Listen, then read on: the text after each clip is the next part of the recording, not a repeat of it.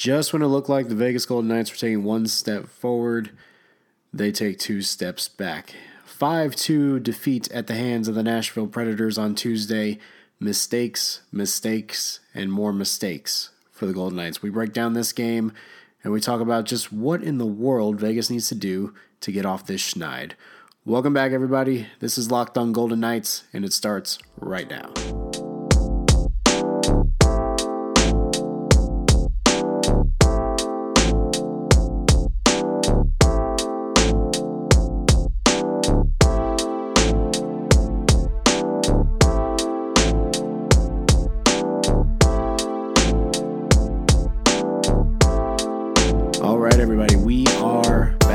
Welcome back to another episode of Locked On Golden Knights, part of the Locked On Podcast Network.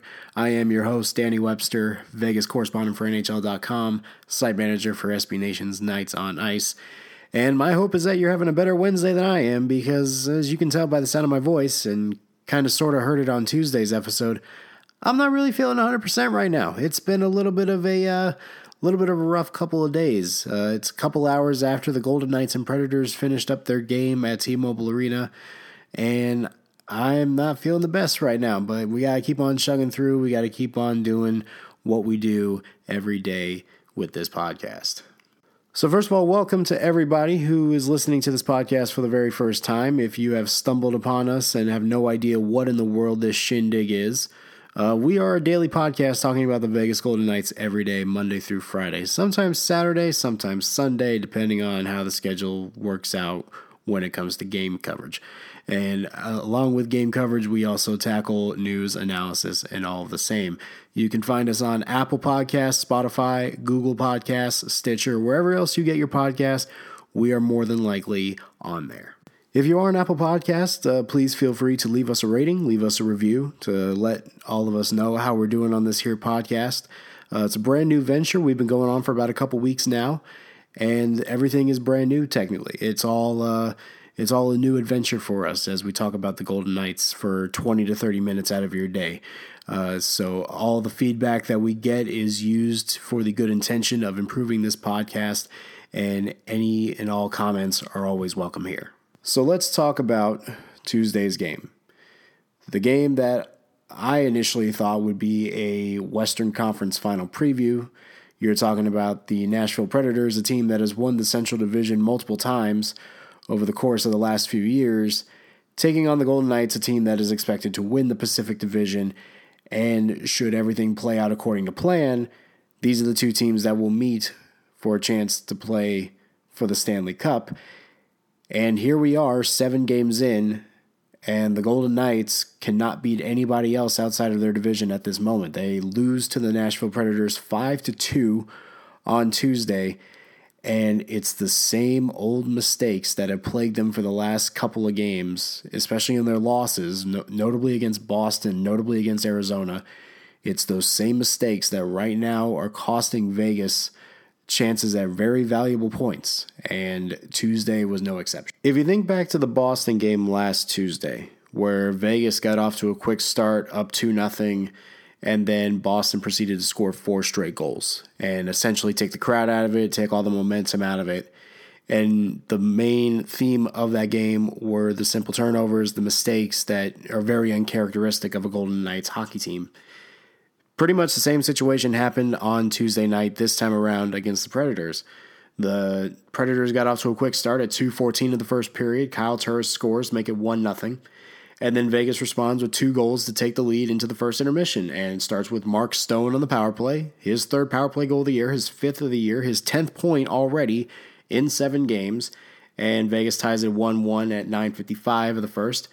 And then Riley Smith scores his fifth goal of the season at 17:23, and the Golden Knights go into the first intermission up two to one. They could not buy a shot to save their lives for the first five or six minutes, and then all of a sudden they ended up outshooting Nashville 18 to 10.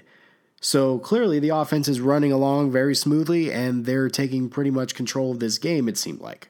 Then the second period gets underway, and that's when everything just starts going off the rails for Vegas. Colton Sissons scores 44 seconds in of the frame to tie the game at two.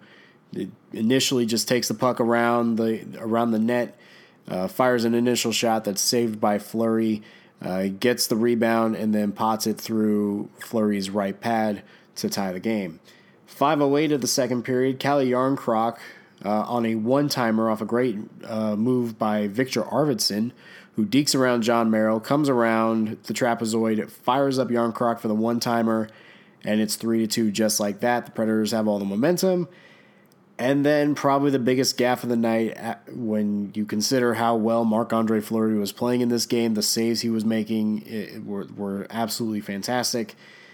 6.52 of the third period, Fleury plays the puck behind the net, uh, makes a costly error in playing that puck, lands right at Filip Forsberg. He comes right around and puts in the open net to make it 4 to 2 Nashville.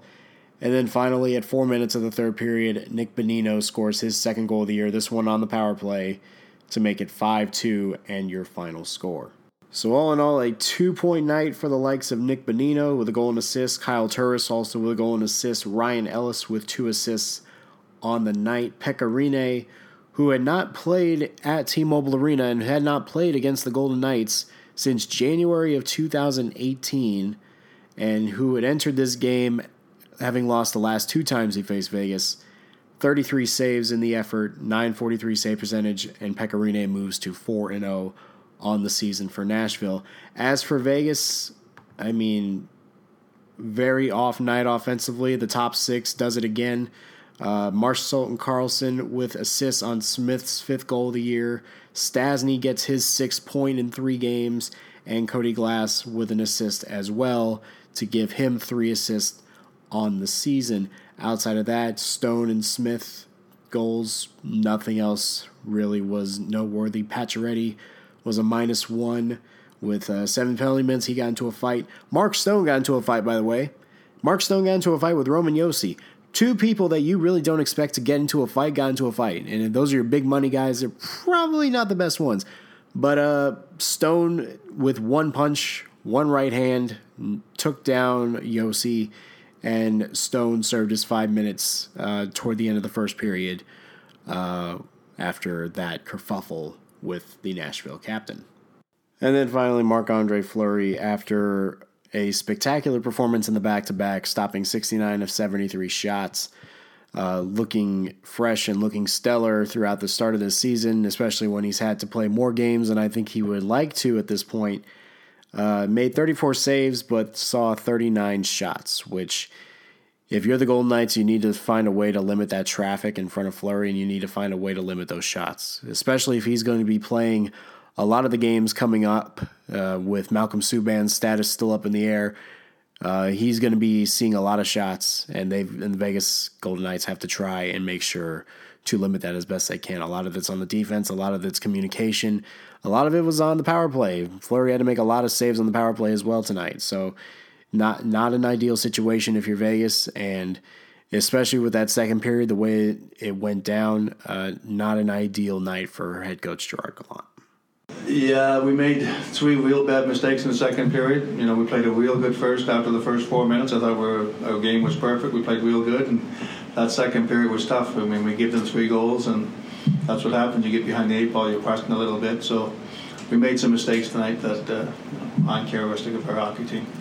So here's what we know pretty much about this game. For 12 to 13 minutes, Vegas was the better team. For the other 47, 48, they were not. And the only reason why they weren't was because of a six minute lapse in the in the second period where the mistakes cost them. And we're going to take a look at those mistakes and see how easily correctable they are and what they can do to avoid it going forward. Because, uh, again, the season is still early, but the sample size is growing, and there's a lot of uh, there's a lot of reason for at least a little bit of a concern if you're a Golden Knights fan. Uh, but first, before we get to that, uh, I did get a question asked to me from SoCal Night Fan, who was kind enough to leave a little rating on the uh, on the pod from Apple Podcast and uh, he's a fairly new hockey fan and Golden Knights fan listening in North San Diego County. Went to a few games in Vegas in last year, and his whole family is Golden Knights fans, so that's that's pretty awesome. But he did ask a question to me, and is Vivid Seats better to get your tickets? Well, I mean, if you look at the game on Thursday against Ottawa, tickets are going for at least 82 bucks a pop. So that that's uh, that's pretty good. If you haven't been to a Golden Knights game yet, Thursday might be the chance to take you and your family to see Eric Brannstrom make his quote unquote return to Vegas. I mean, because of course at this rate, Brannstrom's going to put up four points because he's so mad that he got traded for Mark Stone. But if you are thinking on going to the game this weekend or really to any of your favorite live events, Vivid Seats wants to get you there. Vivid Seats is a marketplace where their goal is to make memories that will last a lifetime. All of that starts is with downloading the Vivid Seats app through your App Store or Google Play. If you download the app and create an account, you'll automatically be enrolled into the Vivid Seats Rewards loyalty program where you can get credits back for all your purchases. And here's the best part if you're ready to make your first purchase through the Vivid Seats app, you can go and put them all in the cart, enter the promo code postseason at checkout, and then you can receive up to $100 in discounts on your very first purchase. How freaking awesome is that? You can save money and enjoy yourself all at the same time. So make a memory that lasts a lifetime and let the Vivid Seats app help you get to your favorite live event. Enter the promo code postseason at checkout to receive a discount of up to $100. That's VIVID seats promo code postseason. So if we look back to all three of Vegas's losses this year, there has been one common theme. And it's a really a surprising theme because when the Golden Knights were taking the hockey world by storm a couple years ago, they were much better in the second period this time around, they absolutely are horrid in the second period, giving up two goals against Boston, giving up two goals against Arizona, and then giving up the three goals tonight against the Nashville Predators. So when you look really at the la- at those losses, the key theme here is little mistakes that cost Vegas the game. Let's let's look at the Boston game for example. Uh, the first, the second goal by Marchand uh, early in the second period. Theodore Shea Theodore turns it over. Puck lands at David Pastrnak's stick. He flicks it. Marchand's already off to the races. He's already got one man to beat. And he just fires a laser right past Marc Andre Fleury. They take the lead and they eventually go on to win the game. Arizona, this is more tailored toward the beginning of the first period, or not the, not the beginning of the first period, the later of the first period, when Nick Schmaltz scores that goal. There was a turnover in the uh, defensive zone by Vegas. Arizona retrieves in the neutral zone, and then they have the numbers three on two, and then they go ahead and score. They take the two one uh, two nothing lead, and you know outside of Theodore scoring that goal toward the end of the uh, uh, toward the end of the first period, there's really no chance Vegas comes back to win that game. This one, however, the third game, this Nashville game, a lot of problems abound. We'll look at the Sissons goal first. The fact that he gets the puck, circles it around behind the net, initial shot saved, gets it back, beats it under uh, Fleury's right pad, ties the game 2 2. If you look at it back, and kudos to Ken Boehlke from Sinbin, um, who caught this after the game, Ryan Reaves is just standing in the slot doing nothing. He's not uh, he's not going after the puck. He's not making a play on the puck. By the time excuse me, by the time he makes a play on the puck, Sissons is already right in, right well in the crease. And by the time that Reaves actually goes ahead and makes a play out of it, uh, there there's nothing to be had there. It's already too late, and Nick Hague can't do anything about it other than watch him put in the rebound. So that that's that was a situation where you're really concerned about the whole the the lack of I, I, guess you don't want to say carelessness because Ryan Reaves actually does care about what he does, but even if he, and this was another thing that Ken pointed out, if you go back to the first goal of the game, the one call, the one scored by Kyle Turris, Reaves is just coasting. He's just coasting into the defensive zone, and he's you know calling out assignments, and he's not nowhere near the play. Like that. That's not that's not an ideal situation. That's totally uncharacteristic of what Ryan Reaves has done when he's been in Vegas. Like, I don't want to say that it's lazy. I mean, I think Gerard Gallant used the term lazy to describe that sequence, but I don't think it. I I have would have a hard time trying to figure out if Ryan Reaves is actually a lazy player. That but that was a that was a bad sequence from him. And that was really with him on the ice, that's two goals, and that's that's not something that you you'd like to see from Ryan Reaves, especially the crowd that's already unhappy that he's making close to $3 million on the fourth line. Then the second goal, the one from Calle Jarnkrok, who, ironically enough, his very first goal, the very first goal scored by the Nashville Predators against the Vegas Golden Knights a couple years ago was scored by Calle Jarnkrok, and then he has the game winning goal tonight. So it all comes around uh, full circle. And I believe uh, good friend Willie Ramirez of the Associated Press was the first one to be on that. Uh, but Jarnkrok's goal was another situation where maybe I'm misjudging it a little bit, but as uh, Viktor Arvidsson gets the puck into the attacking zone, Jon Merrill and Nick Holden are trying are on their way back. And by the time Arvidsson gets the puck, it looks like Merrill and Holden just slow up. And then there's no real battle for the puck. And then by the time Arvidsson gets along the half boards, Merrill starts kind of going full speed at him.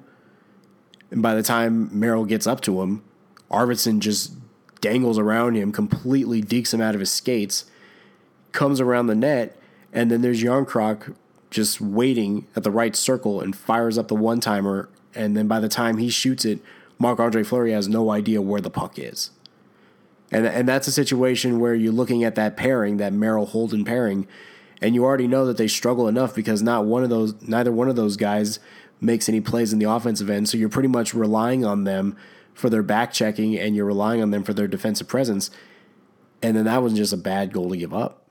And that and that's not something that I mean, the communication needs to be better there. And the communication needs to be better. There needs to be better pursuit on the back check, and there needs to be better pursuit of the puck.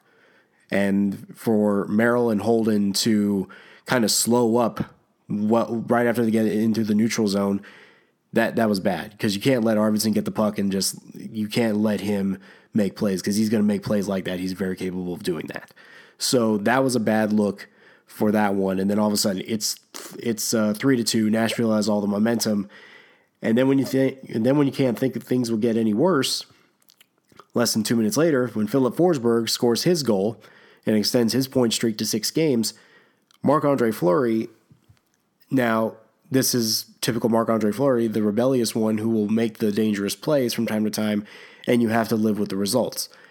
This one, on the other hand, when you're already down one and you make a bad play along the boards, yeah, that that's got to be a better play from Fleury, and I think even he would be the first one to admit that and just how bad of a play that was, because you look at it, Forsberg's coming up from behind on the along the boards, and Fleury tries to get it to Theodore, tries to clear it off the boards of Theodore, and then Forsberg's just right there. Like I, I don't even think Fleury wanted to hesitate at getting the puck out of there. And by the time that he got the puck out of there, Forsberg already had the puck in the net. Like that, those are three mistakes that can be easily corrected. And if they're easily corrected, Vegas is in a better situation right now. The problem is the mistakes have been constant for three games, the three games that they've lost. And I and again, I, I don't want to harp on it saying that it's that it's troublesome that Vegas continues to make these mistakes and it's going to cost them their season or anything like that. But it is worth noting that A, they do miss Nate Schmidt, B, they miss Alex Tuch, and C, it's just the simple things.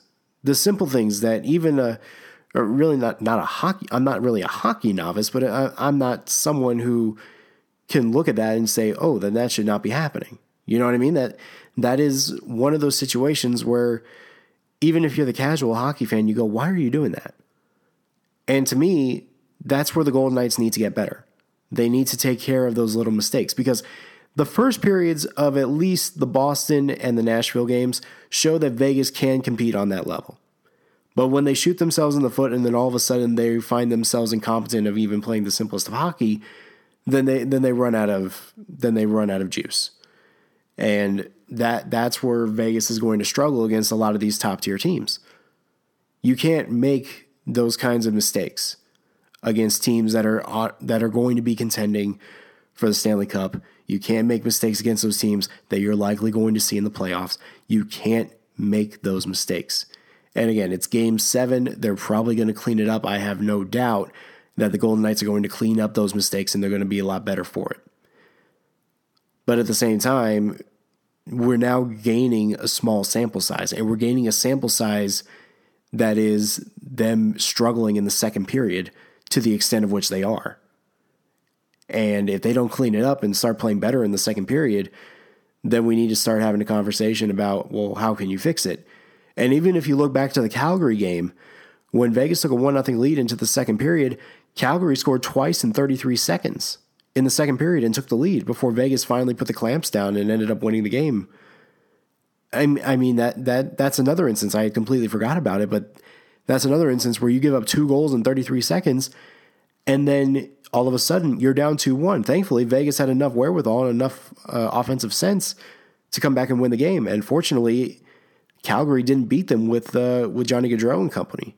It was pretty much the bottom six of Calgary that was taking care of business.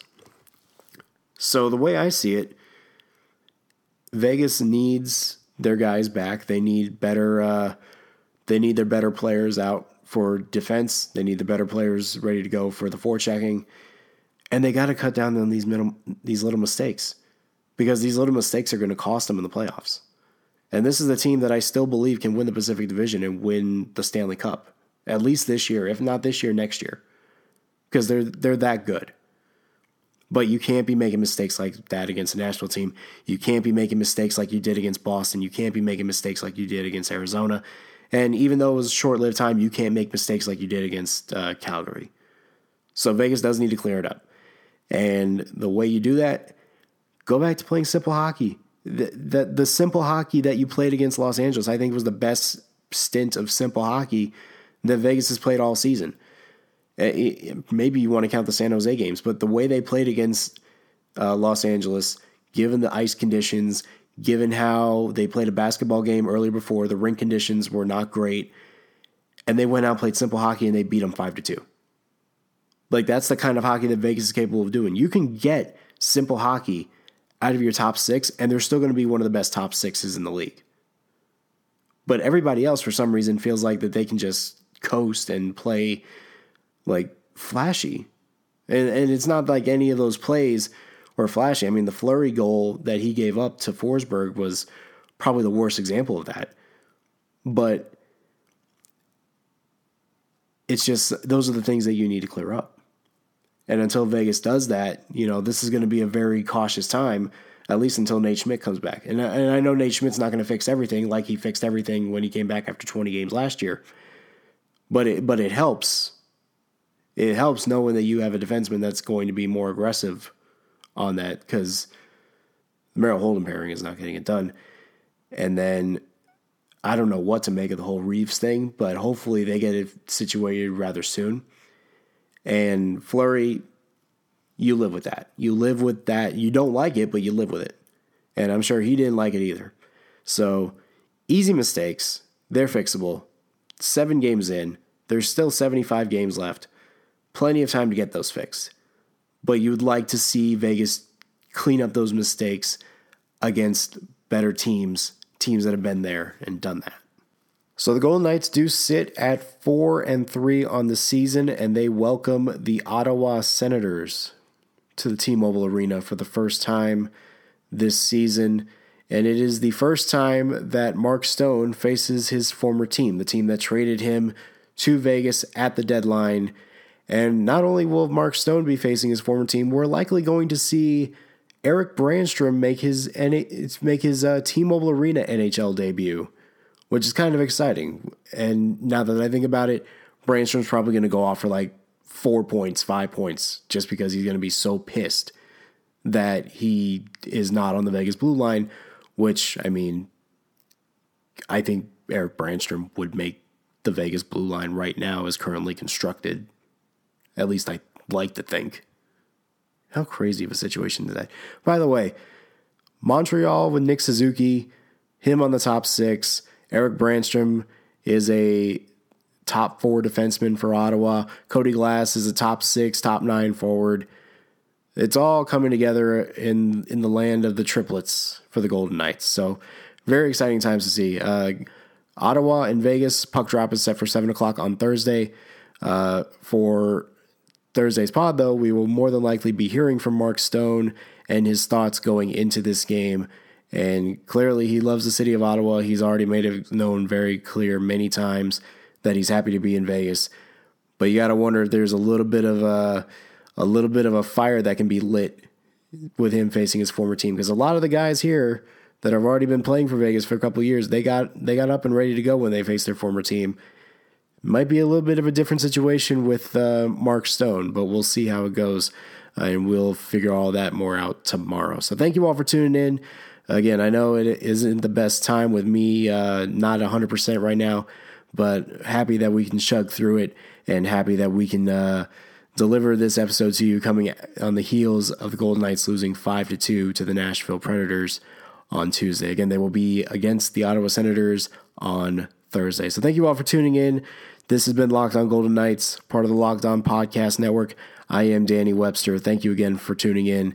And as we do with every episode, we're going to let the music play us out. You all have a good one. We'll see you tomorrow.